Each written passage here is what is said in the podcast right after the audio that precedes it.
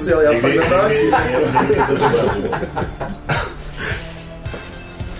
Tak, Orlo jsme probrali. Dobré ráno. Tak přátelé, uklidníme se, uklidníme se, hodina začíná. A,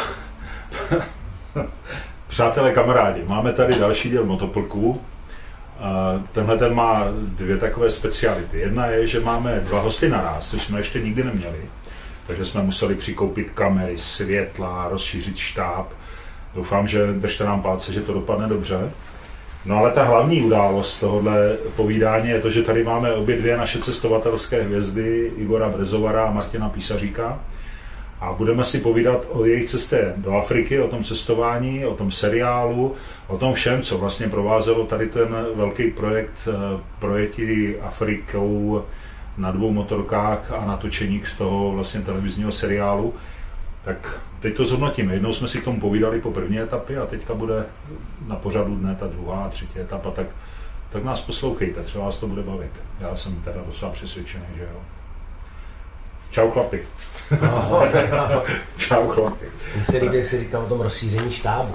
Tady kmitá hrozně lidí, jak se Slovensku. Já jsem nečekal, že tady bude to. Hele, nám to hrozně jako stoupá, roste to a tak bez toho už to nejde, jako rozumíš? A dneska každý ještě má, už skoro chtěli zakládat odbory, tak to jsem zatím zarazil, ale hele, je to, jsem pod tlakem. Ne, i ty karavany, co jste nám nachystali, Jo, to je není špatné. všechno, no, maskéři, Catering, catering, snídaně. speciální. Valašská specialitka. To bude povídaníčko. Nejenom, nejenom o cestě po Africe, já bych řekl tak všeobecně o cestovatelském životě. A o životě obecně, Co? jako, jo, s váma to je vždycky radost si povídat. Přesně tak. Je. Já se jenom omlouvám předem divákům, že tak jednou za 10 minut musím zkontrolovat e, telefon, protože se mi rozbil stroj někde na Moravě a mechanici to tam opravují, tak mi posílají video, abych Čínanům vysvětlit, o co jde. Já No se omlouvám, že to není Takže neslušnost. uslyšíme mluvit čínsky přímo. To ne, to ne, my si to překládáme přes trans. A tím se vysvětluje i otázka, která by se nabízela, že jo, jak vlastně si jako můžete dovolit jet na takovýhle cesty, že si ho musíš vydělat prostě jiným způsobem, že jo, aby si mohl dovolit takhle pocestovat. No tak o tom vydělávání a o tom projektu a o těch financech, to je tvoje parketa. O tom bys mohl možná ty začít Já myslím, pokračovat, jak vůbec to.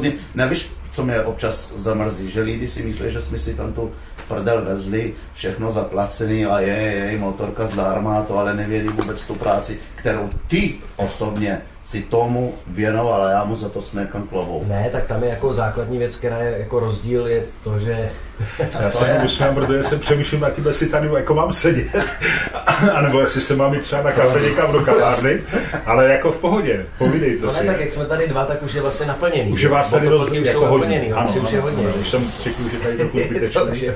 Tak já si rozšířím ten náš štáb, asi vypiju kafe a kluci vykládejte. Ale tohle zrovna okolností teda, a jestli úplně zabdobce, jsem se chtěl taky zeptat. Jo? No protože víš co, každého zajímá, kde na to, jak to, jak No, prorazit, jak, jak udělat, aby se vás někdo všimnul, televize, akord, že? Ale v tomhle Ne. ty- No já jenom, to promiň, já to jenom zhodnotím, jestli můžu nebo zhrnu, takže vy jste vlastně udělali seriál, nebo pracuje se na tom, ale bude, v lednu se bude vysílat seriál. 11. ledna to začíná. 11. Každou středu pět měsíců.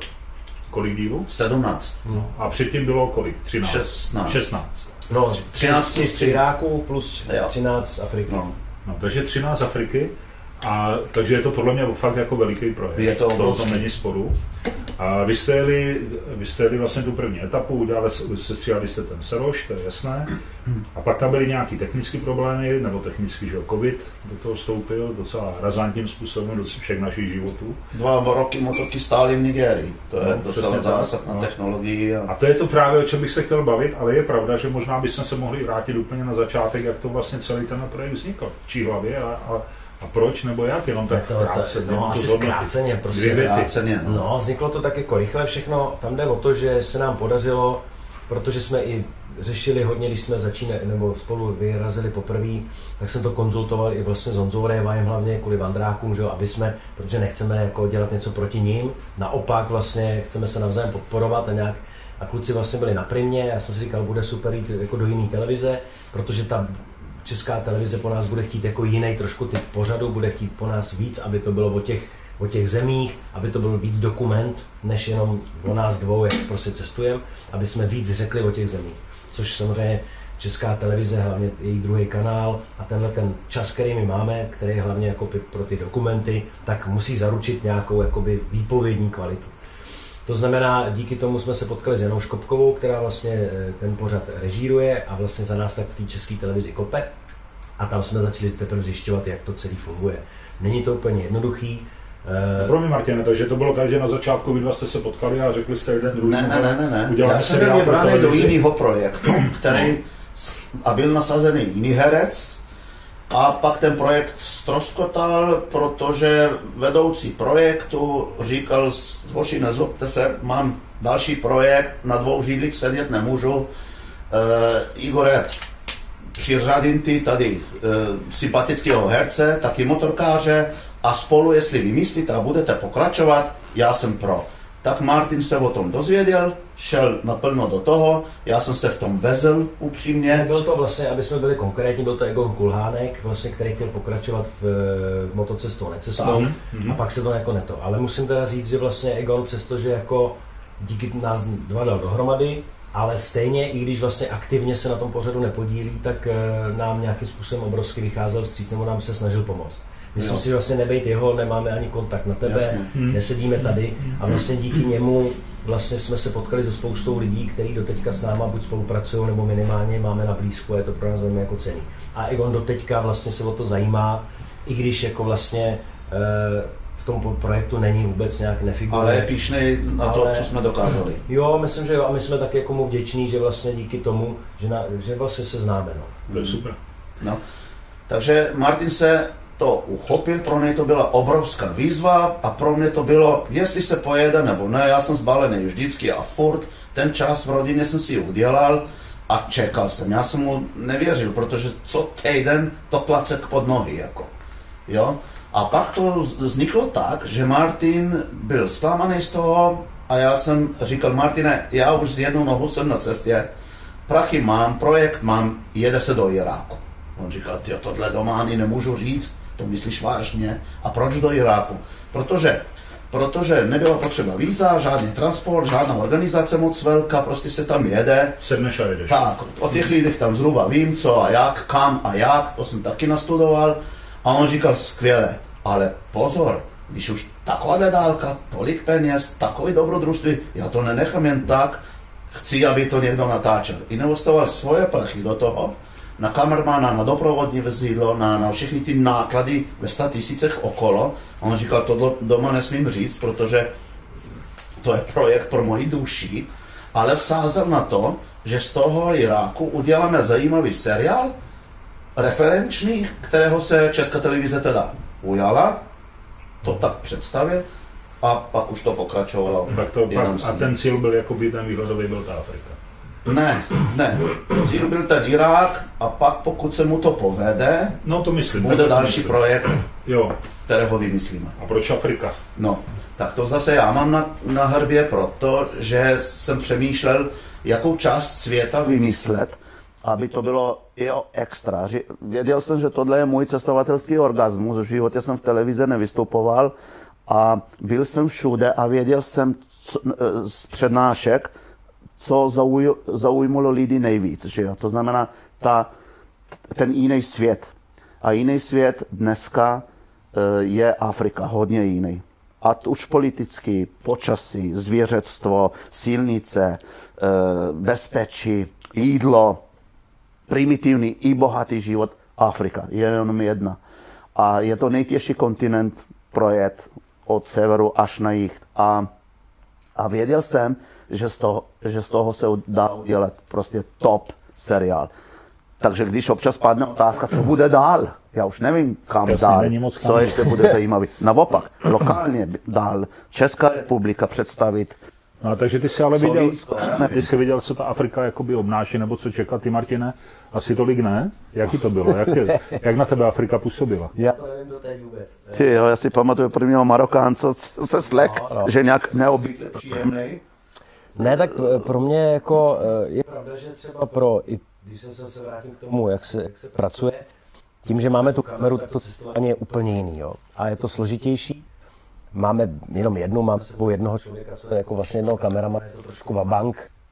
protože vlastně riskujeme, že cokoliv bude nemocné něco, tak se prostě netočí.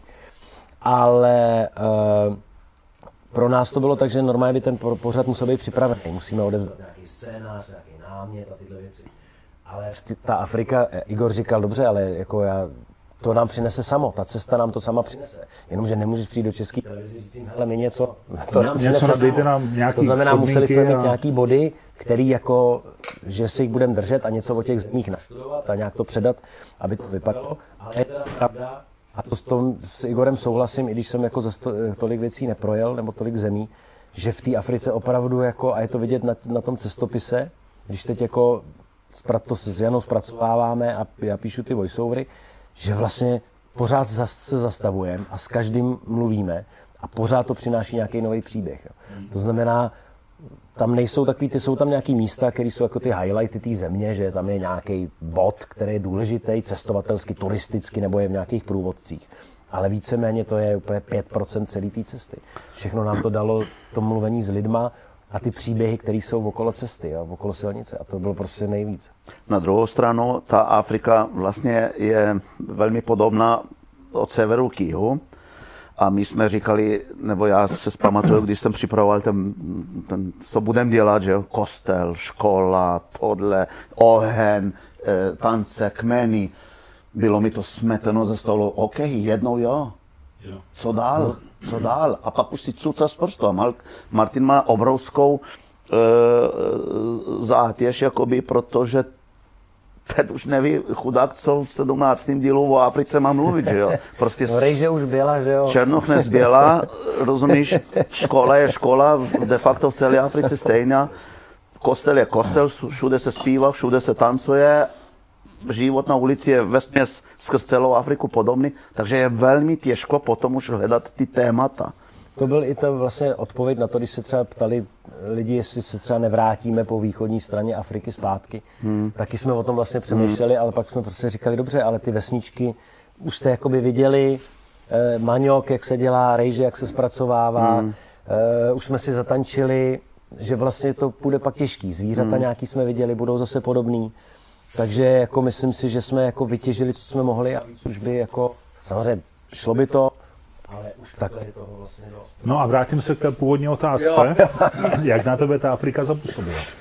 Jaký to bylo? Kde ty jsi byl vlastně, to byla tvoje premiéra, že? Tady, jako, tady jako obrovský. Musím, musím říct, že mě to hodně jako změnilo za prvý v tom, že jako vidět tu Afriku je prostě zážitek i v těch rozdílech, protože pro mě to bylo tak a myslím si, že jako pro diváka našeho, Eh, že Afrika pro mě byl jeden velký kontinent. Já jsem nerozděloval to se. Já věděl, já věděl, že nahoře prostě je nějaká poušť a arabové a uprostřed je to nějaký divoký a dole, a dole je prostě kapský město. No a, po, a někde tam v Namíbě jsou nějaký zvířata nebo Kenia. A to tak vlastně všechno, co jsem věděl. A, a to si myslím, že my i chceme ukázat tím naším cestopisem, že najednou jsem si uvědomil, že každá ta země je jiná. Jo. A stejně tak pro ně bude Evropa. Oni taky ne, jako, myslím si, že když pojedeš do Ameriky nebo kamkoliv, tak oni řeknou jasně, ale jestli je Francie, Španělsko nebo Čechy, Polsko, to je jaký balíček prostě tady Výborný příklad. No, ale my jsme přitom jiný, že jo. Slovinci budou úplně jiná nátura, tam jsou úplně jiný, jako Severzaní jsou jiný. A, jo, a je to, je to a úplně to, to fakt stačí přestoupit hranici. No. Z Liberie ze Sierra Leone, no, že? Například. Jenom, jenom přejedeš na Slovensko a úplně vlastně jako jo, jiný, jiný jídlo, že jo. No. A to je vlastně, jako to pro mě to bylo to zajímavé tohleto. Mm. E, I, ty, I ta kultura. Hodně, co jsem si přivez, je, jak tam funguje rodina. A to já se snažím i jako, i když jsem byl doma málo, nebo jsem kvůli práci, držet tu rodinu pohromadě, protože my jsme hodně, a myslím si, že to k tomu má blíž Igor jako náturou, jako slovinci, že fungují jim ty rodiny víc, jo? Hmm. že prostě to je nějaká pevná vazba. Myslím Rozvedený si, že. Igor. já vím, ale uh, myslím si, že, jako, že tady o to kolikrát přicházíme, ten se rozhádá s tamtím, bratři spolu nemluví, tohle. A najednou přijede člověk, tak, že? a přijede hmm. člověk do Afriky, kde tam není o malichernosti, ale tam mají opravdu problémy v podstatě. A najednou vidí, jak prostě ty děti se navzájem vychovávají, jak tam prostě poslouchají ty starší, jak tam někdo zařve, všichni stichnou. A to jsem si říkal, tohle si chci jako zachovat, aby prostě ta rodina nějakým způsobem fungovala. Samozřejmě se to kolikrát rozbije, ale vždycky je cesta zpátky. Vždycky si ty lidi uvědomí, že to tak je. A myslím si, že to nejde držet jako vědomě zase, tak jako nebudem jako moralisti v tom, že za každou cenu to udržte dobře, jak se to jako rozpadne.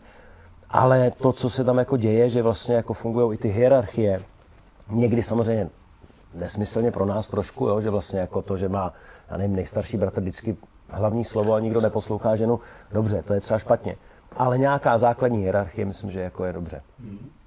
No a pro tebe Já se to- do toho namíchám, nejenom starší bratr, ale syn má hlavní slovo. No. I když má tři starší sestry, tak syn mladší rozhoduje o jejich osudu. To je zajímavé. No, jako patriarchát je tam jasně. Eh, A, a když je mladý, když mu je 10, 15, neví, neví o životě skoro nic, jakoby, tak má na, t- má, má na to rádce, má strejdy, má Oh. tátu, jo, a oni raději, jak má on má radit rozhodnout. on starším, třeba klidně i o 10 let eh, eh, sestram. No, ale já myslím, že ty sestry to, že si najdou tu, jako cestičku, jak ho zmanipulovat. Myslíš? Jo. Ty znáš, ne? My si to neuvědomujeme, ale on to tak je. Hele, ty jsi byl Já když s poprvé... těma sestrama mluvil, žádná si klíčky nehledala, jako aby, jak vojebat Igore, prosím tě, teď bych Ano. měl otázku jednu zodpovědnou. Ty jsi tam byl kdysi v té Africe, projel jsi sám, to je pár let, kolik, když jsi tam byl poprvé? V roce 2000, když jsem si koupil motorku. Takže 20 let. A jaká je ta Afrika 22, po těch, po těch... Já vím, já umím počítat, a když tam byl poprvé, tak to bylo 20. Na tu, ta první etapa to bylo v roce 20, ne? Jo, jo, jo. No, tak vidíš. jo. Ale jaká je ta Afrika za těch 20 let? Změnila se? No, jsem je se, jiná? To, to jsem se hodně bál, že ta změna bude. Bál jsem se toho, že právě nenatočíme takové ty scénky, které já si pamatuju, že to bude jiný. Ne. Změnila se pouze v modernějším autoparku, takže už ne 40-50 let stará vozidla, ale třeba 30 a mín. Toto je takový rozdíl na první pohled, ale co bylo důležité je, že skoro každý Afričan má mobilní telefon. A dříve já si pamatuju, jak jsem je musel tahat na tenký let, abych udělal fotku obličeje, portrétu, abych mohl vyfotit. Dnes je to obráceně. Dnes oni chodí, uděláš selfie, ty ho obejmeš, z radosti se vyfotíš. Tím pádem kamerman se může vyžívat, můžeme dělat fotky a není žádný problém, protože už vědí, že tu duši jim nekradím, nekrademe. To byl takový, takový přísloví kičový, ty kdysi, no, někde to určitě funguje. Každopádně bylo jednodušší eh, mezi ně proniknout. I s tím fotoaparátem, s kamerou, bylo kvůli tomu jednoduše natáčet. Tak v tom se změnila, že ty lidi jsou trošku, žijou v chatrčech, ale mají satelit, mají mobilní telefon, internet někde. Takže v tom je trošku rozdíl, že už to není úplně tak, že jako přišel bílej a, a teď se z toho Možná úplně blbá otázka, ale teď mě napadá, jak mluvíš o tom, že mají chatrče a mají tam ty satelity, elektriku.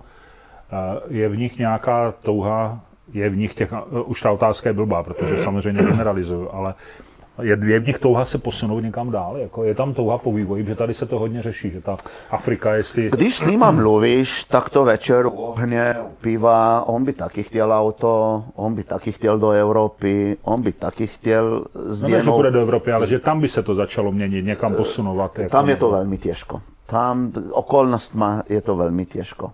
Ale já si myslím, že to je jako už daný tou náturou.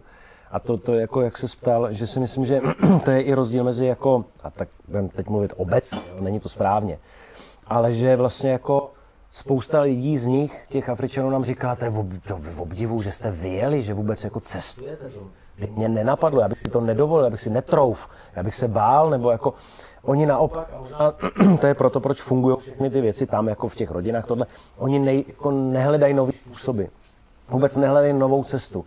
Eh, Nejsou to ty objevitelé. Je to ta Evropa, která jako vyplula, prostě, která dobývá, která my, když něco dokážeme, něčeho dosáhneme, tak chceme dál, furt jako hledáš, jak se posunovat, co dokázat novýho, kam se jako vyvinout. Někdy je to až zbytečný, myslím, u nás. Ale oni tohle nemají. Oni, když něco jim funguje, já prodávám ananasy a dělám to takhle. A dělal to. A můj nejstarší syn bude prodávat bude ananasy. prodávat ananasy. A všichni prodávají ty ananasy, mají stejně poskládaný. My bychom počkej, já ho nařežu jinak, ten ananas. Jo, odliším se trošku, jako Odliším se. Já ho udělám jinak, prostě já ho nařežu na kostičky. Tak. Nikdo by to tam nekoupil, protože na to nejsou zvyklí. Je to změna, kterou nechtějí prostě jakoby v něčem. To znamená, že už od nich samotných nejde ta snaha jakoby se někam posunout. No, no, k tomu právě směřuju, tady to tu tak, no. otázku, jestli je tam nějaký vnitřní jakoby pnutí, že kdyby měli podmínky, možnosti, takže by se něco jako začalo vyvíjet. Myslím, že to posunovat. pnutí by bylo ve chvíli, kdy samozřejmě, jak jsme navštěvovali ty školy, já myslím, že, že jo, Alfa Omega je prostě nějaký vzdělání. ale neznamená to, že by se měli vzdělávat a pak jet do velkých měst a já nevím, cestovat po světě. Naopak, že to vzdělání, to tenkrát, když jsme mluvili vlastně s Táňou Bednářovou, ta nezisková společnost Montanara, tam jsme navštívili školu v Gineji a ta řekla hrozně hezkou věc právě, že vlastně to, to vzdělání by mělo víc k tomu, aby ty lidi si uvědomili, jak to funguje a zlepšit tu situaci v té své zemi. Že? A hlavně, aby si uvědomili, že jsou toho schopní, že to můžou udělat. Ale tenhle ten moment, a myslím si, že my to řešíme podobně, že, že vlastně jsme tady jako cítíme si, že jsme více, že jsme chytřejší a tady se plácáme a, a nevíme, koho zvolit a jak to udělat a když už to se to stane, tak tady stejně se dějou divné věci. Takže myslím, že je to skoro stejný. Jo. Že, že ten moment toho se nějak jako spojit, nějak rozumně prostě se jako posunout, je, je těžké jak pro nás, tak pro ně. No. A vy jste pronikli vlastně k těm lidem docela blízko, že bavili jste se s něma, eh, podle toho, co jsem teda viděl, slyšel od vás za tu dobu. A měli jste teda pocit, že jsou jako spokojení, jsou šťastní? Je tady pocit třeba toho takového subjektivního štěstí v Evropě vý, vyšší než, než v Africe, nebo, nebo to může i naopak? Jestli to souvisí jakoby s tím... Jo. Myslím, protože tam mluvíme o vesnici, tam každý má rozdělený svůj úkol. Děti musí přinést vodu, musí přinést eh, větve, aby, aby ta žena, která je v domácnosti, je doma, pobíhá kolem těch chatrčí, aby připravila eh, večeři nebo oběd. O ty potraviny zase má na starosti muž, ten si buď vydělává taxikem na motorce, anebo je sběrač s mačetou, nebo lovec, prostě samozřejmě různý povolání a každý má prostě svůj daný úkol. To dítě starší, jak říkal Martin, tam je hierarchie, máma se nestará o děti, tam se starají starší sourozenci, onáči, tam nejsou materské školky samozřejmě v těch vesnicích. Takže, takže to je typický africký život a on funguje už stalety, tisíce lety a, a naštěstí, na, naštěstí pro nás jak to říct, no. všem lidem přejeme to nejlepší, ale oni v tom světě svým jsou šťastní. To je právě to dilema, proč k tomu furt To je kýč, který ho nerad říkám. Vlastně no. My jako Evropani bychom chtěli Afriku zachovat takovou, jaká je, protože je krásná. Mm. A jestli je to vůči těm Afričanům fair, nebo jestli oni vlastně chtějí to sami. No to je vlastně to, jak jsi se ptal, jak se změnila, jak jsi se ptal Igor, jak se změnila Afrika za 20 let. V něčem je to hrozně smutný, že ten Igor ti neřekne, no je to úplně jinde ty lidi se mají líp, nebo funguje to, prostě někdo se o ně stará, využívají prostě toho bohatství, co ta Afrika má. A vlastně ne, jo. Pro cestovatele je to skvělý, pro kameru, pro nás je to bezvadný. Ale vlastně to je smutný, protože to nikam nevede. A základ, hlavní problém to ty docela ten... si na to trpěl. Jo. Martin ale, se docela s tím trápil. No, jako. Ale hlavní problém je ten, že jako ty země jsou jako, já, když teď přesně píšem, píšu ty voiceovery, já mi posílám nějaký materiály k tomu, a tam je nejchudší země světa, nej tohle. Každá druhá země, o který něco píšu, nebo kterou jsme projeli, je nejchudší země světa. Ale zároveň největší vývozce kešu oříšku. Má ropu. Vyváží tantal, tohle, kobalt. kobalt. Je to prostě. proti sobě vlastně. Já říkám si, jak to může být nejchudší země světa, když má takovýhle nerostný bohatství. Jo. A je to jenom o tom, že se vytěžuje. Prostě no, ta protože je... věč, většina, většina prezidentů jsou diktátoři, že jo. jo a je, jeho bratři jsou v politice a tak dále, no. takže oni všichni mají miliardy ve Švýcarsku, co si budeme povídat, že jo. No. Číňan jim tam udělá nádherné silnice. My dva jsme plánovali do bodu B 14 dní, Martine, teď máme trápený před sebou. My jsme to dali za tři dny, protože byl asfalt nádherný, lepší než tady. Číňan to udělá, samozřejmě ten kobalt a všechny ty suroviny, o kterých vyprávěl, si, si tam vezme, že? Tak, ale někdo to musel skompenzovat a skasírovat. A lidi jsou rádi, že ten asfalt tam je, Kdyby na to, nějaký no... kobalt kašlou a to, že on má tu chatrč a že stále dělá ohen s pomocí mm, těch no, přesílek, nebo, tak jemu je to jedno, že? To je třeba jako ale... Kongo, že jo? No. To, kdyby, jako, kdyby to uměli, tak to by byla Dubaj pro nás, to by byly Emiráty, protože mají, jako, mají, mají ropu, Angola, tohle, tak bychom tam jezdili a bylo by to jako dovolená za těžký prachy a ještě by tam byly prostě rezorty, všechno, ale není to tak, no. Prostě to jako jde všechno pryč, všechno to jde ven. Vy jste se tam setkali s tou nějakým projevem občanských válek nebo nějakých tady toho násilí někde? Mám během no, té, ono, té první etapy, ne? Tam to nějak končilo? Ono tam stejně jako turist nemůže šít, protože potřebuješ buď různé povolený, nebo jsou za terasy, nebo jsou vojáci ozbrojení a tak dále. Občas nějaký permission, jakoby tě zachrání. Tak projížděli jsme jakoby konfliktníma územíma, například západní Sahara, kde si nesměl mluvit dobře o Maroku a v Maroku si nesměl dobře mluvit o západní Sahaře. Toho se musíš držet, že jo? Tak když to respektuješ a trošičku máš ty zkušenosti, že um, vodu dáš na jeho mlín, no tak bys, tak obvykle to prochází, no. A tam jde o to, že oni jako, když ta válka skončí, tak tam fakt skončí. Jo. Myslím, že nám to říkali v Sierra Leone, nebo kde to bylo, že když vyhráli prostě nad těma rebelama, tak toho generála, prostě těch vzbouřenců, pověsili za nohy, rozřízli mu břicho, teď vytekly všechny ty vnitřnosti a všichni se na to šli koukat, na to náměstí. A tím pádem bylo jasný, že je prostě po válce. A od té doby už o tom nikdo nepromluví. A my jsme se na to chtěli i ptát a nikdo nám k tomu nic neřekl. A už se nehonili ty, kde, který, už se neřešilo, kdo byl na které straně. Prostě to skončilo. A už nikdo o tom nepromluví ani slovo. Jo. Což jako je v něčem vlastně dobře, protože to, to je Nevyvoláváte prostě jako, další spory, že jo? Ale setkávali jsme se hodně, a to byly zrovna Sierra Leone a Liberie, s, s fyzicky postiženýma lidma, hlavně kvůli dětské obrně, protože když byla ta válka, tak ty matky nemohly jít na očkování proti obrně dětský, protože se báli jít do města. A tím pádem ty děti nedostaly na tu vakcínu a je to, bylo tam hodně vlastně znetvořených lidí, protože vlastně vyrostly ty války, že byly všechny před 15 lety, 20. A, a vlastně e, setkávali jsme se hodně s těma těma jakoby lidma. Vlastně to je takový jako důsledek té války, ne přímo jako... No já jsem nikdy neviděl víc lidí bez končety než v Kambodži a, a než v Sierra Leone. No. no a tam to Akord bylo, ve hlavním městě tam to bylo sekání, Liber, no. Lib, Liber, Libreville. Libreville. Jo. Pojďme dál. Pojďme dál. Eh, když se přijeli teďka po, té, vlastně po tom covidu poprvé eh, na, tu druhou, na začátek druhé etapy, co ty vaše motorky? O tom jsou legendy na Facebooku, spousta různých Moje motorka v pohodě.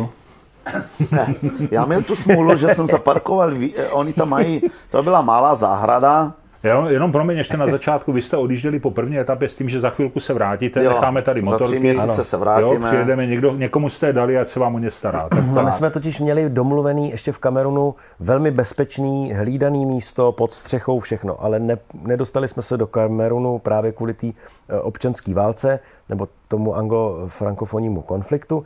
A na poslední chvíli jsme našli prostě místo v Nigerii. Na poslední chvíli znamená poslední den od letu. No, podstatě. Jsme museli udělat dalších 200 kilometrů úplně nečekaně, přijít do města Kalabar, se seznámit s někým, kde necháme tři měsíce motorky, nakonec to bylo dva roky. No ale k té technice, já jsem měl tu smůlu, že jsem byl sobec a zaparkoval jsem víc trošičku. Tam byla o 20 čísel větší střížka, než za mnou dva metry, kam Martin nenápadně postavil, já dal pod tu střížku, ale udělal jsem jednu zásadní chybu, že ta moje motorka byla blíž k venkovní kuchyni. Mm-hmm. A venkovní kuchyn v Africe znamená, že tam jsou krysy, který oni vidějí, oni, oni je vidějí, oni je neřešejí, myši a všechno ta havět. No a ty krysy si v mým, v mým motorci udělali brloch. Já jsem normálně eh, v nádobě, kde je vzduchový filtr, eh, vyndával lepky krys, lepky myši, klasy 10 cm, igelity, sežraný dráty od stříku, sežraný dráty od, od světel. Ta moje motorka byla totálně zrezla a totálně dead. Tu rest řeším, ta tam dneska je... Do, no ta tam byla od začátku. Takže my jsme, my jsme museli letovat ty stříky, ty drátečky. No, prostě. to jste tak dva dny nejdřív, když jste to viděli, jak jste museli brečet, ne? Nebo jaký to bylo? Ten, ten první no, Martinova, jste to? Přišel a nastartoval. No jasně, to, jo, jo, moje bylo dead, no tak jako Úplně, jsme, jo. takže... A jak to snášeli? Ty jsi na takový citlivý na tu motorku? A tak jsme měli Hrudu tam, který o to bojoval, měli jsme nějaký ty spolu, eh, spolu jsme měli nějaký ty náhradní součásti, takže my jsme začali normálně od kontaktu, od spínací skřínky, po zvuk v pumpě na benzín, která nefungovala. Další eh, věc byly stříky, které nestříkaly, takže jsme je museli dát na baterku plus minus, to nám poradil telefonický žlábek, takže ten střík pomocí těch 12 V začal stříkat na jednou jeden, druhý. Svíčky nedávali jiskru, tak zase, leva, protože byl sežraný drát od svíčky, takže zase pospojovali, vyměnili. No a tak postupně krok za krokem všechno začalo fungovat. Ale motorka furt nestartovala. Ale vím, že Unita občas trošku stačí nakopnout do zadku. To myslím tak, že 10 lidí se o něj opře, já dám trojku, protože dvojka je moc komprese, to by snad ani neutáhli, takže na trojku po 100 metrech se začalo kouřit, vybouchlo to párkrát a do Cape Townu to vydrželo. No. A tam ten... byl ten důležitý moment toho dost nasednout jo, ani, že jo? jo skočit tam... prostě, dát tomu ten impuls a, a motorka od té doby zase dalších 7500 km bezvadně jela a teď, když se vrátila po dvou měsících pobytu v kontejneru, tak se mi skutečně jenom zase zapnul, trošku kašlala, ale, ale jelo to, takže super. Martin to měl jednodušší, pomocí té elektroniky a novodobých motorů. My všichni už tady v Praze říkali a i v Africe zkušení mechanici, že u něj to takový problém nebude, nebo nečekali, no, protože pomocí elektroniky to měl jednodušší. No. Samozřejmě otázka, jestli by ta motorka že jo, vydržela, kdyby byla po 400 tisících. Že jo. Jasně, já měl novou motorku, tak to nějakým způsobem fungovalo. No ty jsi takový seriózní oči Igorovi, ale trošku se mu tam posmíval, ne? Počítám. On, on, to, on se... si mnul ruce. Jsi to užíval, ne? Uděl, že já už jsem chtěl jet. tak se podporoval, no, tak kdy pojedem, ty? Trvalo to dva dny. Já jsem mu mezi tím čistil helmu, protože já byl chytrej a od tebe jsem si vzal vní, nový vnitřek jo, to je pravda. do helmy, že jo? No, no, no. Já ho nechtěl, já si tu plísen dal na no. hlavu, tu res mám do dneska ale budeš Jenom, se muset na to podívat. to odmít, no ale dopadlo to tak, že mezi tím, protože se věnoval svým motorce, tak já mu mil prostě jarovou vodou ten vnitřek té helmy, protože jsem si říkal, to, to jako není pěkný, aby si to vzal na hlavu, že jo. A asi úplně není dobrý ani pro ty jeho vlásky, že? Že by to mohlo dopadnout blbě. Ale pojďme dál. Eh, to, to Martin umí krásně povyprávět, jak my jsme prostě místo třech měsíců tam měli u ty chudinky dva roky, která nedostala od nás ani korunu a jsme ji no. platili. Tak ten příběh Martin... No ne, tam byl problém, že mi to bylo my jsme věřili, že ty motorky budou v pořádku. Takhle, malá, prostě malé městečko v Nigérii, prostě to je velmi jako problematický. A navíc dva roky, eh, ale ve chvíli, kdy to řekla ta mama, a ta má nějaký slovo v Africe. Prostě. 160 kg. A ve chvíli, kdy řekne mama, já se vám o to postarám, tak jsem věděl, že celá rodina to a všichni, platí. že to Matriarchát prostě. prostě. Ale měla s tím obrovský a velký problémy a velký starosti, protože samozřejmě dva roky covid, ale pro, pro ně to znamenalo, oni už nepřijedou. Prostě prodej to, rozeber to. Prostě tady máš majetek a v Africe. Bandity dvě za motorky, chodili. Dvě motorky a doprovodný auto Toyota, že jo? Prostě uh, Land, Land Cruiser, to je prostě majetek, z toho by mohli žít dva, tři roky, já nevím, jak dlouho. Jo. Policajti za ní chodili. No, musela, musela postavit plot větší. No. Prostě, a vy jste byli v kontaktu nějak na dálku? Tak, a tam je ten problém, no. že my jsme měli kontakt na jednoho z jejich synů, který jako žije ve městě a tohle. A jemu jsme posílali nějaký peníze. Nevlastnímu synu. A přijeli jsme po dvou letech, máma nás objala, všechno dobrý, ale bylo, byl nějaký velký trouble a řešili jsme, co se teda jako děje, pojďme si o tom popovídat, tam jako se to ne, neřekne ve dveřích, tam si musí lidi fakt sednout a začne hierarchicky mluvit ona, pak někdo, pak tohle a pak my. No a zjistili jsme, že za ty dva roky ona nedostala jedinou korunu od nás. To znamená, všechno to, co prožívala, jak se o ty motorky starala, bylo, že ani ne, mohla už po roce, po půl roce, po roce a půl říct, já už mám na to kašlu. Tady mám zadarmo malý dvoreček plný vašich věcí. A ještě mi tady jako chodí chlapy, který musím kupovat pivo, aby mi to nerozebrali. A, a vlastně to jako ustála udržela. A my jsme říkali, my jsme vám posílali nějaké jako peníze, ale ten její syn to prostě nedal. A stopil to a byl to velký jako problém, kdy my jsme si museli očistit nějakým způsobem. A protože jsme nechtěli jako si vzít motorky a odjet, ani by to nešlo. A ten kluk byl u toho, když jste se o tom ne, bavili? Ne, ne, ne nebyl, jo? Ne. Ona, ona nemohla do kostela normálně, si netroufla, aby, aby nám to nerozkradli. Psa i zabili hlídacího na dvorze. No. Prostě fakt s tím byl docela problém. Ale líbila se mi ta, ten večer, jak jsme si k tomu sedli a jak ta matriarchát prostě funguje. Když mluvila ono, ona, tak i ty naši ne průvodci, ale lidi, kteří se nás tam ujali v té Nigerii, tak zmlkli, poslouchali, všechno to bylo ve jménu Boha, ona mluvila, když domluvila, on s dovolením oponoval, my jsme zvedali ruce, že bychom taky do toho chtěli něco říct, nikdo si netroufil jakoby přerušovat a skákat do řeči. Fakt to mělo úroveň. A tak to chci říct, tak se v Africe v těch kmenách řeší jakýkoliv problémy. To znamená, i dva manžele, například, když mají problém, tak jdou za šéfem vesnice, chief of the village, sednou si pod nějakým stromem obvykle, kde mají ty svoje lavičky a promlouvají a ty problémy řeší hned a teď a to tady. bychom si od nich asi Bez, měli jo, to, to určitě, Hmm, to, to to teda. Já to- si to- myslím, že tady u nás je té komunikace mezi lidma hrozně málo. Vlastně takové té smysluplné, konstruktivní No, hlavně komunikace. to nerozebereš, ty má, cítíš neřešíš nějaký problém. problém a jdeš prostě od toho, že? jo. A víš, tam je ještě tak, takový případ, aby di- divák to jo pochopil. Tam například i známý tmavý kluk, který ve fotbale někde v Evropě uspěl, přitom ale pochází z toho kmene, tak on stejně je pokorný a stejně naslouchá staršímu. Tam není o to, že jsem bohatší a mám power jako, ale prostě ty si to slunce viděl dřív, tak tebe budu respektovat a ty o tom světě víš víc. Tak to tam funguje. To, to, to je strašně dojemné. No. To, to věřím. Mm. To věřím. A co byla taková největší věc, která vás vzala za srdce, když teda mluvíme o tom dojetí? Ta Afrika je plná emocí určitě, vy jste oba dva takový emotivní typy. Co bylo takový nejsilnější, co vás tam jako... Mně osobně ten kluk, který mu skoro utrhli prsty, on se šťoural, my jsme opravovali Toyotu a ten kluk 11 let opravoval v vozovkách e, jedno Mitsubishi vedle. To tam funguje tak, že hlavní šéf, obvykle jeho bratr nebo táta, odmontuje ty těžké věci, řekne, povol filtr, vyndej to, odšroubuj tady to, takže se s týma věcma ten šéf nezabývá, ale to dělají děti. Když zase on to udělá, tak ten táta nebo bratr nebo šéf přijde a řekne tak, super, vyčistí to, dej to zpátky. To dělají zase děti. No a ten kluk se šťoural v tom a přiš, přiš, přiletěl k němu starší brácha, 15 letý, dal mu přes ruky, nešahej na ten točící se řemen, protože ti utrhne prsty.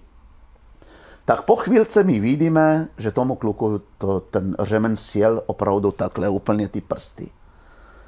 Já jsem Ale přišel bylo ticho, k tomu bylo zvláštní, on že byl to- ticho, on nebrečel, on, on brácha, brácha přijel, seřval ho, říkal jsem ti to, ty přesto na to šáháš, teď to tady máš prostě. A ten kluk jenom nebrečel, jenom to držel v sobě. Tak samozřejmě my jsme se ho uchopili, okamžitě jod, obvazy, prostě jsme mu to nějakým způsobem mm, zabalili.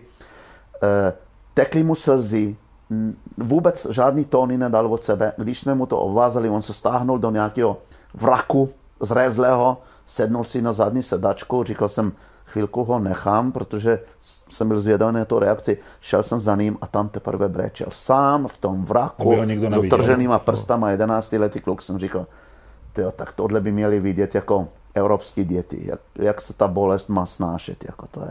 Tohle byl pro mě takový obrovský zážitek. A pro tebe? No, je to samozřejmě spojený hodně s těma dětma. Tam jako, a to je i s tou jako zdravotní péčí, no. Jak jsem mluvil o tom vzdělání, který je prostě důležitý, tak druhá věc je, že tam je nedostatek té zdravotní péče základní.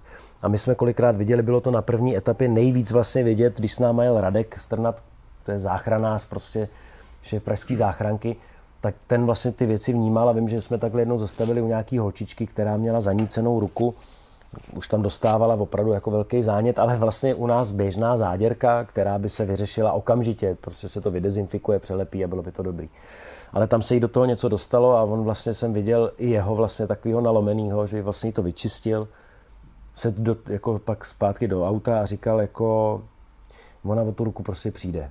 A já říkám, počkej, teď to vyčistil. No jo, teď jo, ale zítra ona by potřebovala dostat eh, antibiotika, nějaký prášky, tady je nedostane. opakovanou péči o to, že? opakovanou trošku. péči a říkal, takže jsme vlastně říkám, to je jako děsivý, že už jako ví, že vlastně ta holčička prostě za pár dnů, týdnů, měsíců prostě nebude mít ruku nebo takovéhle věci. Jo.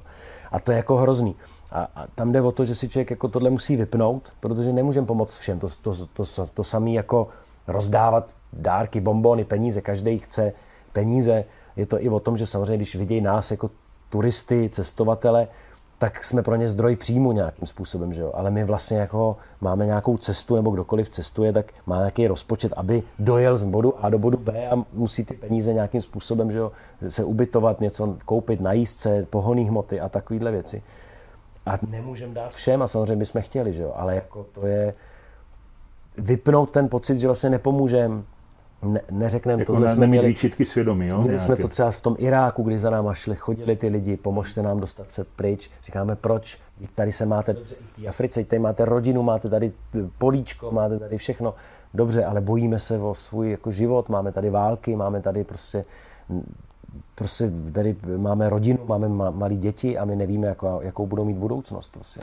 Martin hodně uspokojoval ty, ty ženský na způsob. Počkej.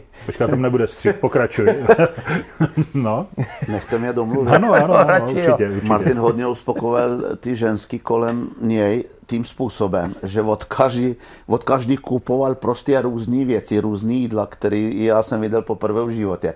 A to fakt, fakt pokoupil prostě dvě igelitky a on se v tom vyžíval a každý, každý od který nekoupil, i mu ho bylo líto, tak prostě fakt igelitka na motorce. dělal jsem a, radost, a, a, tím. dělal, no. A večer, večer si to dával, samozřejmě druhý den mu bylo zlé a podobné věci, ale prostě bylo mu líto každý prodavačky, která tam kolem něj pobíhala a No, jo, je aspoň, pravda, no. aspoň na tento způsob, no. Hele, a co velký téma africký je, jsou zvířata. Co jste viděli, jaký zvířata? Viděli jsme celou pětku to je? Jako všechno, co se dalo, no. Co je velká pětka? Wow, buffalo, leopard, slon, Nosorožec? nosorožec, tak a to pátý, každý by si řekl žirafa nebo něco, No, lev to je, ne? ale není. Myslím, že tam je lev. Lev je určitě, leopard, No, buffalo, nosorožec? nosorožec a slon. A slon, jo, slon. pětka, A ano. slon. No. To, toho lva si tam vynechal poprvé. Jo, jo, jo. No. Takže jo, krom, a samozřejmě milion antilop a krásně jsme si užívali Namíbie, kde ty intel, a- a- antilopy až pštrosy, protože Namíbie je celá oplocena de facto, jo? tak to zvíře, i to divoky, ty prasata, pamatuješ antilopy podél plotu, kde, kde třeba 10 kilometrů jsme jeli po asfaltu a on běžel, ale furt měl ten plot po pravé straně, on furt nemohl přeskočit, ale furt, a zas nemohl jít skrz silnici, protože se bál na, že, ale 10 kilometrů běžel, tyjo, mě už bylo líto těch zvěř, já jsem normálně zastavil, že jako to, Ať to může přestat, jako, no, jo? protože furt před náma běžel, že? A to je krásný, když to vidíš podél sil, silnice. Víš, prostě seš v prostředí na svojí motorce a vidíš žirafu, vidíš pštrosa, to vidíš... bylo nádherný, jak běžel ten pakuň. Jo, si pamatuju, v Namíbii. To je jeden z těch záběrů, že mám v hlavě, jak jsme jeli tou Namíbí, teď tam začaly být už takový zvláštní kopce, No, bizarní. no. A najednou běžel takhle ten pakuň prostě s tím dlouhým ocasem, takový čert vlastně divný, veliký. Za ním se prášilo a teď jako běžel současně s náma. Byl to takový zvláštní kombinace toho respektu, že máš jako strach, protože nevíš, kdy to otočí, to zvíře tě sundá z té motorky, kdyby chtělo. Vlastně, takže máš takový jako vlastně zvláštní respekt do, do, v tu chvíli, ale jsi jako nadšený, protože to vidíš jako vlastně v přírodě, mm. ten jeho pohyb, říkáš si, kam jako běží prostě a tohle a, a, a to bylo krásný. No. No. Spousta šakalů a tak. Jo, jo. Takže, jo.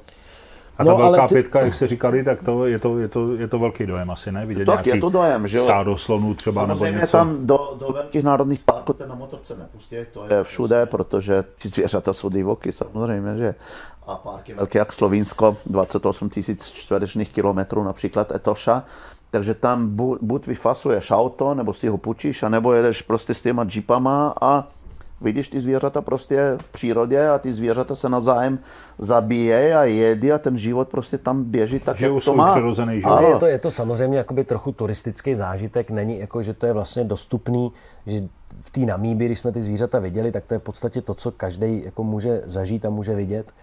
Mnohem jako cenější pak bylo, když jsme vlastně viděli, eh, a to bylo v Kongu, když jsme se vraceli ze Středoafrické mm-hmm. republiky, a já jsem tam jako, přijeli jsme do maličké vesničky na hranici Národního parku. A protože jsme hodně komunikovali s Arturem Sněgoněm, který eh, taky v české televizi dělal dokument, má Safe Elephants, eh, měl eh, jakoby dokument a hodně se angažuje hlavně v Kongu. Dal nám strašně zajímavý kontakty a vůbec byl takový jako na telefonu, když jsme potřebovali nějaké informace. A poradil nám nějakou vesničku na hranicích Národního parku. A tam jsme přijeli a já jsem byl takový, měl jsem takový hladový po těch zvířatech. Jako. A tam ty místňáci říkali, no půjdeme večer, až se setmí, půjdeme prostě na slony se podívat. Říkám si, tak jak podívat, prostě to nejde, že jo. A tam to bylo tak, že opravdu se večer setmělo a my jsme šli za vesničku a to bylo jak srnka, když, jako, když člověk má chatu a za chatou mu proběhne srnka, tak tam takhle běhají prostě jako sloni, jako pralesní. A my jsme šli podél té cesty a najednou slyším v křový hluk, tak jsem tam posvítil baterku a tam prostě slon. Že? A já úplně jako, a to je úplně jiný zážitek, To než když úplně je, štajf jo. na stromu, jako. A ještě mám respekt, protože nevím, kdy jako se rozhodne, že mě přeběhne.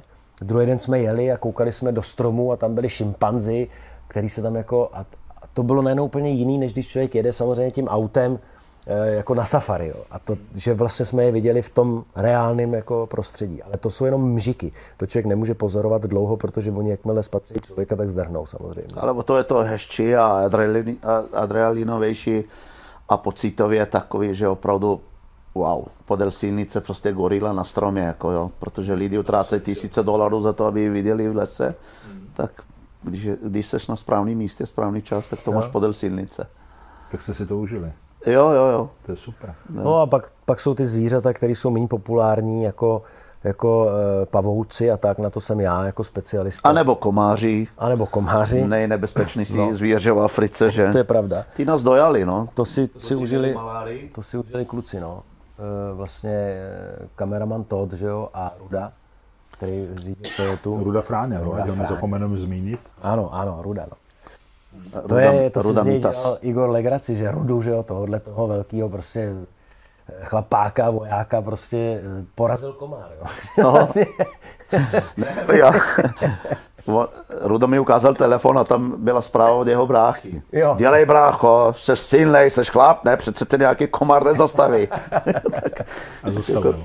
No, Zastavil, no, kluci Ty, to tak jsem jako- viděl Rudička poprvé jako, "Hm, je mi zimička, je mi horko, Rudo, co chceš, kurva, je ti zima nebo je ti horko? Už se zpamatuj. Jo, to bylo, No, zelenej, nejedl, tak jak mumie Ta tam. malárie není žádná prča, že? Není, no. A to, to A, kluci, a to, bylo, dostávali. to, to bylo potom padlo rozhodnutí z minuty na minutu, stop, nikam. Martine dal prostě nejedem. Nemocnici, hmm. kinin do zadku a pomohlo. Za dva dny byli vylečeni A a, to jelo bylo, to bylo dál. správný rozhodnutí Igorovo, protože samozřejmě my na těch, na té cestě, a je to právě i tou kamerou a tím množstvím, protože jako těch zemí, co musíme naje, navštívit a máme vlastně málo času. My jsme celkově byli na cestě sedm měsíců na čtyři etapy, dva měsíce, dva měsíce, dva měsíce, měsíc. A je to vlastně i bez kamery, bez natáčení, jenom za těch sedm měsíců tu Afriku projet by jako bylo jen tak tak, jo. Nebo myslím si, že když to Igor jel sám, tak to bylo taky takováhle nějaká doba. A teď ještě to natáčíme, to znamená, my máme hrozný tempo. A je to vlastně škoda, kolikrát se někam chceme podívat, vlastně nemáme na to čas a vlastně pořád jako spěcháme.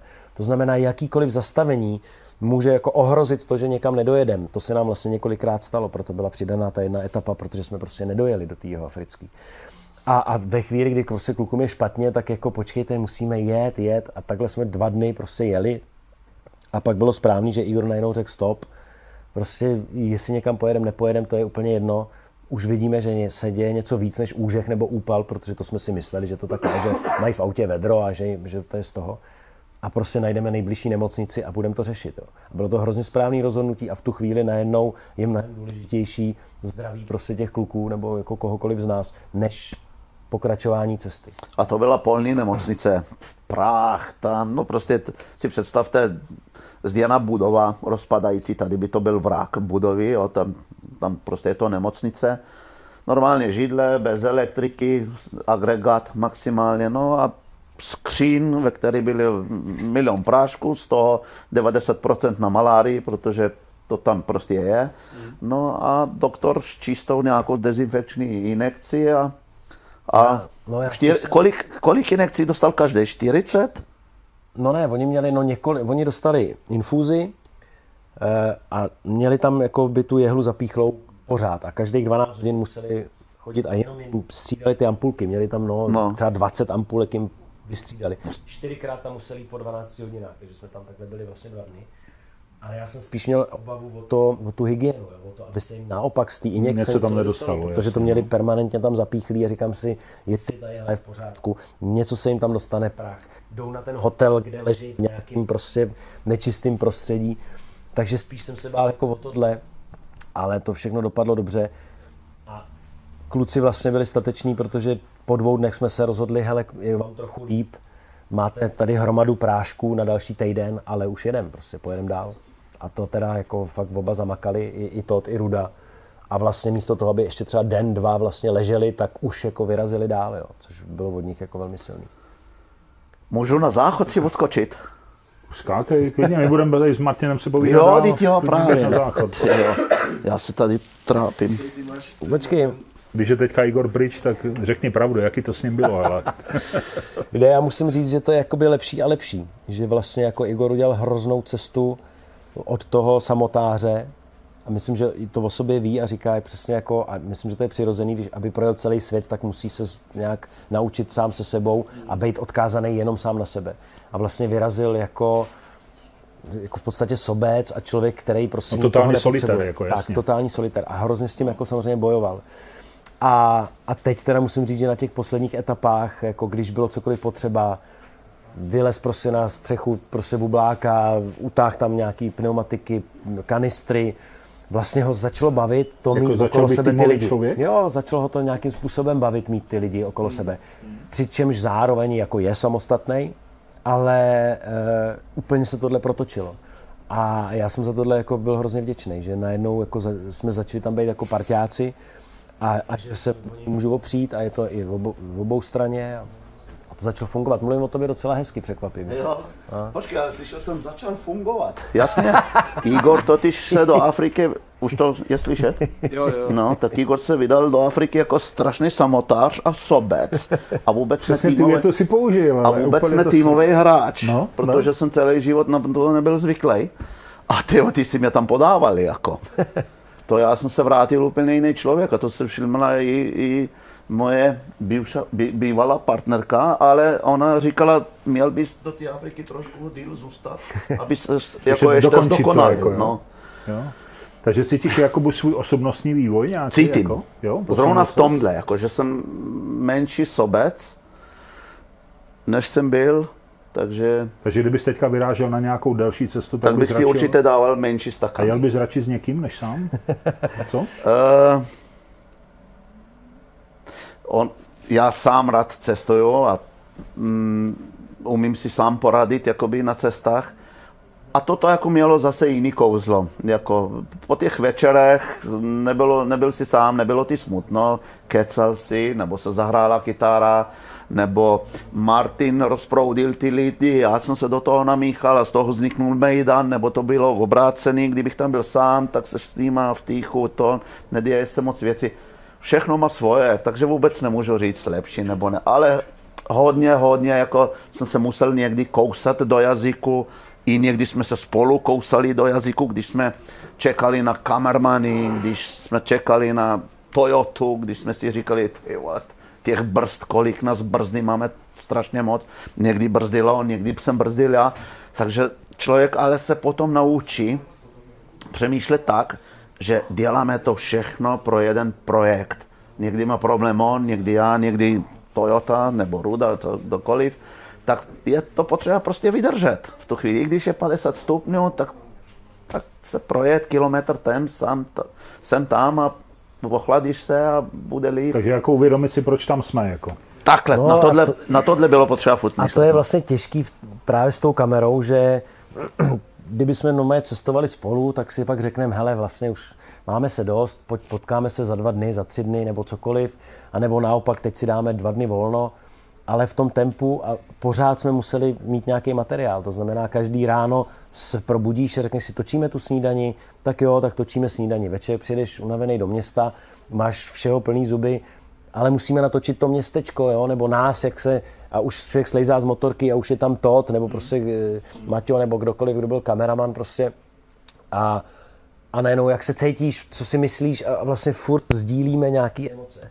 Ale to, co třeba jako si myslím, že je hrozný, hrozný plus té motorky, hrozný plus je teda příšerný spojení, co jsem použil, obrovský plus, eh, té motorky je v tom, že vlastně třeba, když se někdo ptal, jestli jsme neměli ponorku nebo něco takového, tak vlastně my jsme sami v té helmě a my vlastně půlku toho dne strávíme sami se sebou. Sami se sebou.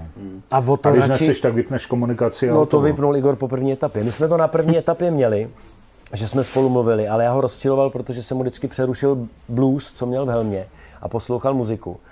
A cítil jsem to na něm a teď jsem mu vyprávěl o sobě a měl jsem potřebu mu hrozně věcí říct, pak jsem zjistil, že ho to vlastně nezajímá.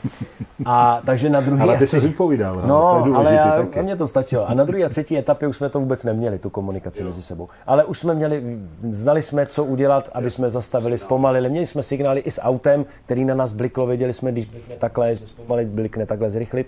Už jsme měli naučený ty signály, vždycky jsme byli na dohled, to znamená, když já chvilku jedu, nevidím Igora, počkám, nebo obráceně Igor prostě po pár kilometrech zastaví, protože nás nevidí.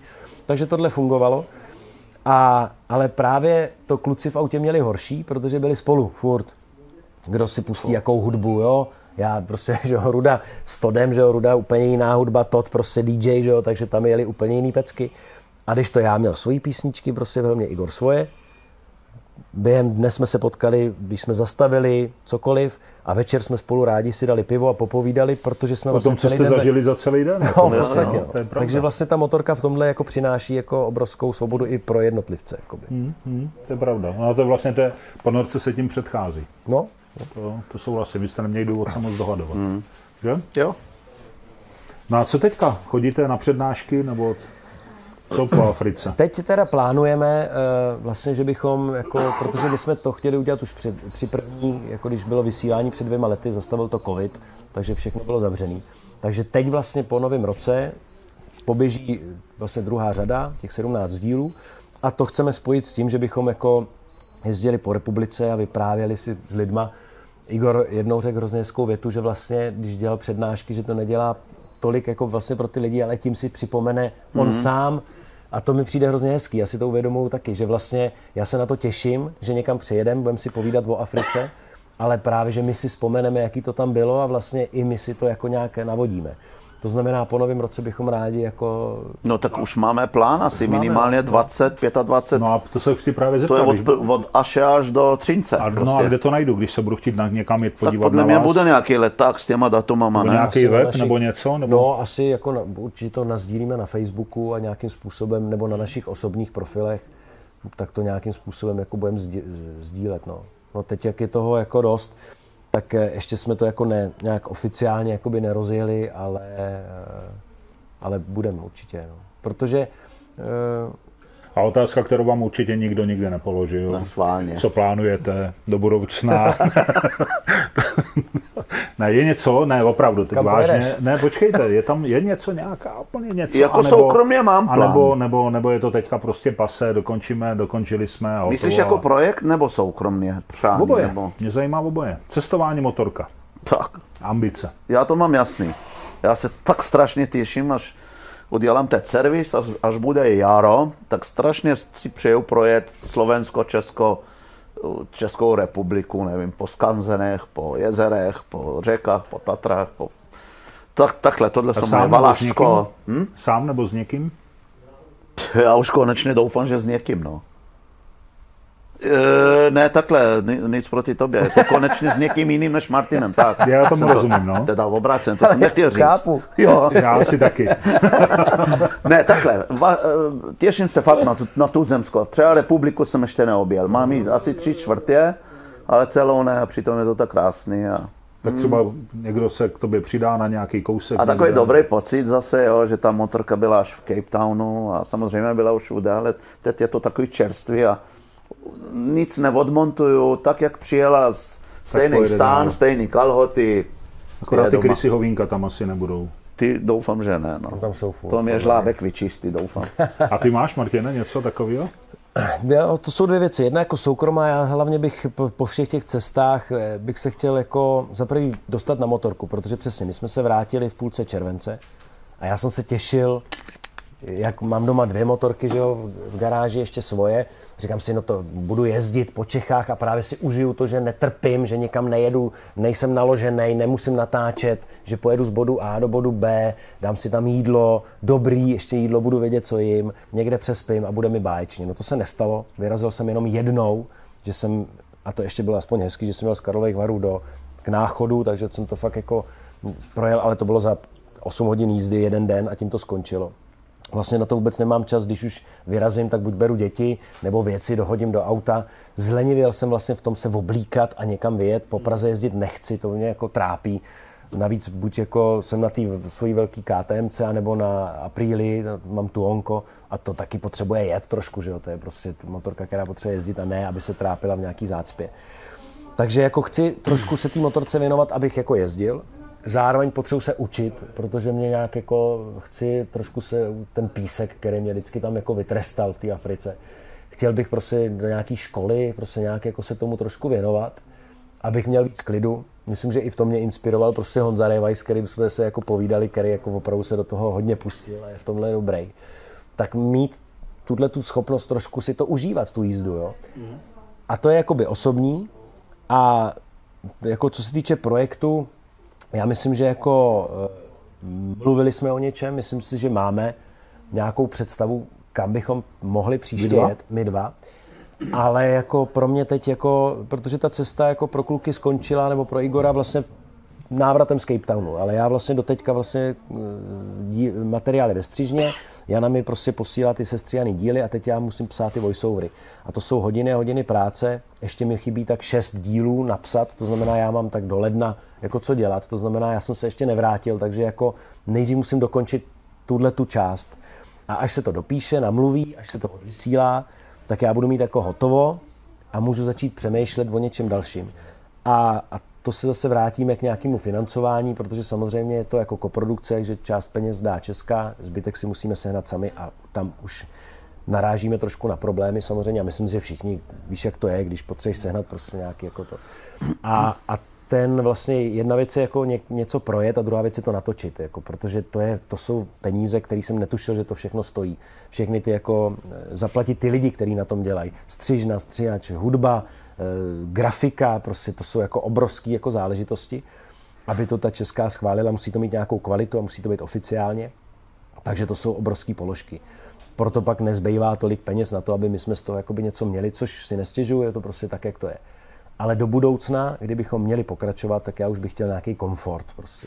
Aby to někdo nějakým způsobem, eh, myslím jako finanční, Produkční myslíš komfort? produkční komfort. Aby, aby to nějaký producent se toho uchopil a nějakým způsobem prostě to jako fungovalo. Vzpomínám na třetí etapu.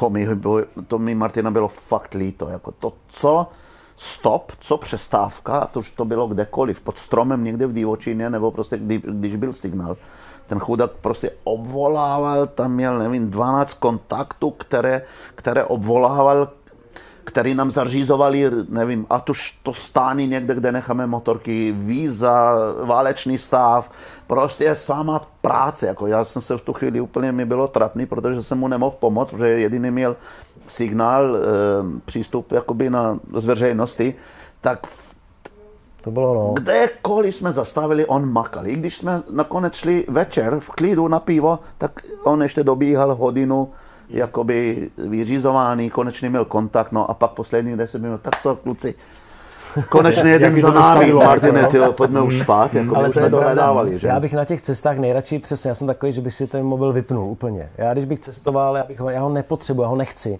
A naopak si chci užívat ty věci, maximálně vyfotit a jednou za čas napsat domů, že jsem v pořádku. Ale právě jak potřebujeme ten kontakt, eh, zjistit ty ambasády, nebo víme, že v Angole někoho máme, musím s ním skontaktovat, on nám zařizuje víza, takže tohle to. Takže vlastně jsem byl pořád online a hrozně mi to jako unavovalo, obtěžovalo vlastně. A tahle, jak říká Igor, ta třetí etapa v tomhle byla nejtěžší. A, a to je proto víc si pak užívám, přesně občas se k tomu jako vrátíme, když pak jedu Bedeker, nebo tohleto, že já si užívám to, že tam mám produkční režisér a scénář. A vlastně tam jenom seš Je prostě. tam jenom jsem, jenom to řeknu. Jo? Ale tady si to musíme dělat všechno jako vlastně sami. A, ale o to je to jako cenější, to není jako, to si nestěžuju, naopak jako jsem za to rád. Každýho to z nás nějakým způsobem jako vyvíjí, nebo něco se naučíme.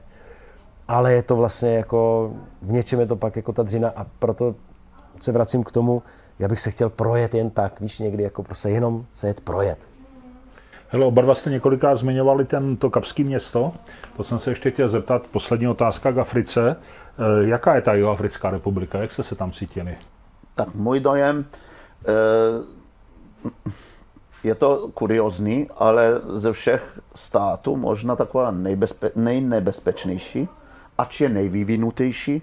V Jižní Africe ve směs funguje hospodářství, politika a tak dále, ale je nejrasističtější. Je největší problém. Tam je komunita 4,5 milionů bílých lidí, zbytek jsou černoši A pak ještě ty bílí, jsou dva druhy, anglicky a potomci Holandianů, takže i oni mezi sebou jakž takž fungují, ale není to takový úplný bratrství, ale problém je, a to je taková pomsta z apartheidu eh, černých obyvatel vůči bílým. I když na první pohled fungují, ale stále víc práv, politických křesel, eh, firemných křesel, bankovního sektoru prostě mají ty černoši.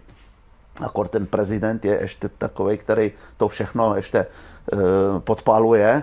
Takže bílí se tam necítí už tak komfortně, jak se cítili. Mají strach o svoje property, o svoje pozemky, vinohrady, pole, farmy. E, nadávají všechny, když jsme se takhle bavili u vína otevřeně mezi náma osmi očima, tak to jsme si vyslýchali takové e, věci, které tady na kameru ani nechci, ani nemůžu říkat, ale je to klid, ale hodit tam sírku, tak jo. to jednou vybouchne. No. Já si myslím, že to jako nebude možná ani trvat dlouho, ale tam jde o to, že tam nejde o to, o tu barvu pleti, že tam dosazují a tam jde spíš o to, nebo takhle, jde o tu barvu, že tam vědomě dosazují jakože do těch pozic, vysokých pozic Černocha, aby se jako e, napravilo nějaký křivdy z minula. Ale tam je, není problém o tom, že to dělají a problém je ten, že to jsou lidi, kteří nemají tu zkušenost nebo nemají tu kvalitu. Ani vzdělání. Ani to vzdělání. Jo. To znamená, ty máš fungující firmu nějakou a najednou ti sem někdo přijde, že tady budeš mít zaměstnance a to je jedno, jakou má barvu